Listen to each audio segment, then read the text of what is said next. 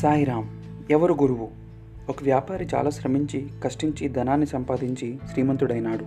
కూడబెట్టిన ధనాన్ని సాధ్యమైనంత వరకు దాన ధర్మాలు చేస్తూ మితంగా సంసారానికి ఖర్చు పెడుతూ కాపాడుకుంటున్నాడు. అతనికి చాలా కాలానికి ఒక కుమారుడు కలిగాడు.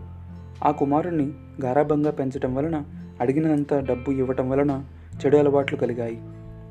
జేబులో డబ్బులు నిండుగా దండిగా చూసిన స్నేహితులు హోటల్స్ సినిమాలు అంటూ అతనిని తిప్పి చాలా అవస్థలు పెట్టారు. కొంతకాలానికి శ్రీమంతుని కుమారునికి దురలవాట్లు దుశ్చింతలు దుర్బుద్ధులు అధికమై చెడ్డ మార్గం పట్టాడు. ఈ పరిస్థితులను గమనించిన తండ్రి కుమారుడు ఇప్పుడు తన మాటలను వినడం నిశ్చయించుకుని మిగిలిన బంగారం నగలు ధనము ఒక పాత్రలో పెట్టి తన కుమారునికి ఎప్పటికైనా పనికి వస్తుందని తన ఇంటి ఆవరణలో ఒక చోట పొడిచిపెట్టాడు. తనకు అతి సన్నిహితుడైన మిత్రునికి మాత్రమే ఈ విషయాన్ని చెప్పాడు. కుమారుని దుస్థితి చూసి తండ్రి మనోవ్యాధితో కృంగిపోయాడు. ఒకరోజు అర్ధరాత్రి వేళ అతని పరిస్థితి విషమయమైంది. రాత్రంతా భయంకరంగా బాధపడి తెల్లవారి తన కుమారునికి తాను దాచిన ధనము సంగతి చెప్పి కన్ను మూయాలనుకున్నాడు. ఇంత ధనము ఉండి కూడా తెలియక కుమారుడు తన చనిపోయాక బాధపడతాడేమోనని అతనికి చెబుదామని ఎదురుచూశాడు. కానీ తెల్లవారే వరకు అతని ప్రాణం నిలవలేదు. అర్ధరాత్రి ప్రాణం వదిలాడు.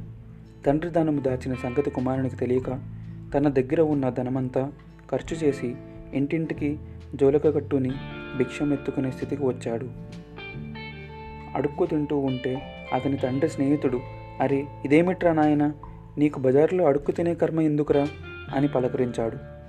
అప్పుడు శ్రీమంతుని కుమారుడు నా తండ్రి సంపాదించిందంతా ఏనాడో ఖర్చు చేశాను. నా దగ్గర ఒక్క పైసా కూడా లేదు అన్నాడు. అప్పుడు తండ్రి స్నేహితుడు అరేరే నీకు మీ నాన్న చెప్పటం మర్చిపోయాడేమో. నేను ఒక విషయం చెప్తాను నీకు అని చెప్పి అతని ఇంటికి వెళ్ళి రాత్రిపూట పెరట్లో తవ్వించి అతని తండ్రి దాచిన ధన పాత్రను అందించి ఇక నుండైనా ఈ సంపదతో తెలివిగా జాగ్రత్తగా జీవించు అని బోధించాడు. ఈ కథలో మర్మం ఏమిటి ఆత్మతత్వం అనే ధనం సద్గుణం అనే సువర్ణ పాత్రలో దాగి ఉంది. ఆ పాత్ర దేహం అనే నేలలో పూడ్చిబడి ఉంది. అది జీవాత్మకే చెందాలి. కానీ జీవాత్మకి తనలో దాగి ఉన్న ఆత్మధనం సంగతి తెలియదు.